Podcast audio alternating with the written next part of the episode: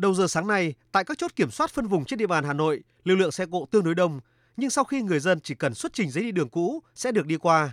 Đa số người dân khi ra đường đều đồng tình với chủ trương mới này của thành phố Hà Nội. Chị Nguyễn Thu Hằng ở quận Long Biên và anh Nguyễn Mạnh Hùng ở quận Hoàng Mai cho biết. Tôi thấy là thành phố cho cái chỉ đạo là cấp giấy mới và giấy cũ đi đường cho người dân, đấy là một cái sự chỉ đạo kịp thời cho người dân ờ, đi lại di chuyển trên đường, tạo điều kiện cho người dân đi ờ, lao động sản xuất hợp lý. Tại vì bây giờ nếu mà giấy mới thay đổi nhiều quá, nhiều khi là người dân không có cái sự chuẩn bị ấy, là sẽ rất là gây cái nhiều rắc rối cho người dân. À, dạ, tôi cảm thấy là cái việc mà cấp giấy mới bây giờ thì nó đang rất là khó khăn và nó đang rất là phức tạp. Thế nên là việc ờ, được thành phố Hà Nội ờ, cho phép người dân được dùng sử dụng giấy cũ thì nó rất là tuyệt vời. Đối với những người mà cần ra đường nhiều như bọn em thì nó rất là thuận lợi và nó tránh ờ, gây mất thời gian cho các đơn vị và, và các tổ chức cá nhân ạ. Bên cạnh việc đa số người dân đồng tình với chủ trương mới này của thành phố Hà Nội, một số ý kiến cho rằng thành phố cũng cần phải nhanh chóng có quy định mới chặt chẽ hơn, đặc biệt là thống nhất mẫu giấy đi đường để có thể kiểm soát chặt chẽ người ra đường, nhanh chóng khống chế dịch bệnh.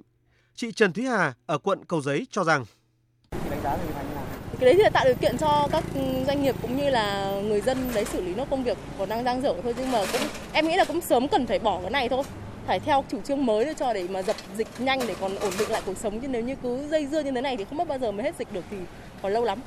Tại vì là các anh cũng không thể kiểm soát được 100% người đi đường rồi. Em thấy kể cả mặc quần đùi áo phông cũng có giấy đi đường thì người ta đâu có đi làm đâu nên cái đấy mình không kiểm soát được. Thì đương nhiên là cái nguy cơ dịch nó sẽ cao hơn trong cộng đồng rồi. Theo em thì phải phải nhanh chóng là cấp giấy mới cho nhân dân để ờ, triển khai theo cái chính sách mới chứ không thì cứ như thế này thì không biết bao giờ mới hết dịch được.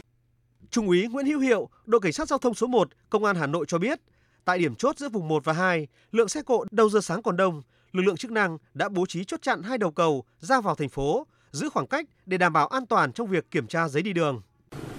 để đảm bảo kiểm soát 100% số lượng dân từ vùng 2 đi vào vùng 1. Tại điểm chốt thì chúng tôi đều bố trí những cái lực lượng để kiểm tra cũng như hướng dẫn người dân tham gia giao thông cho đúng những quy định phòng chống dịch bệnh.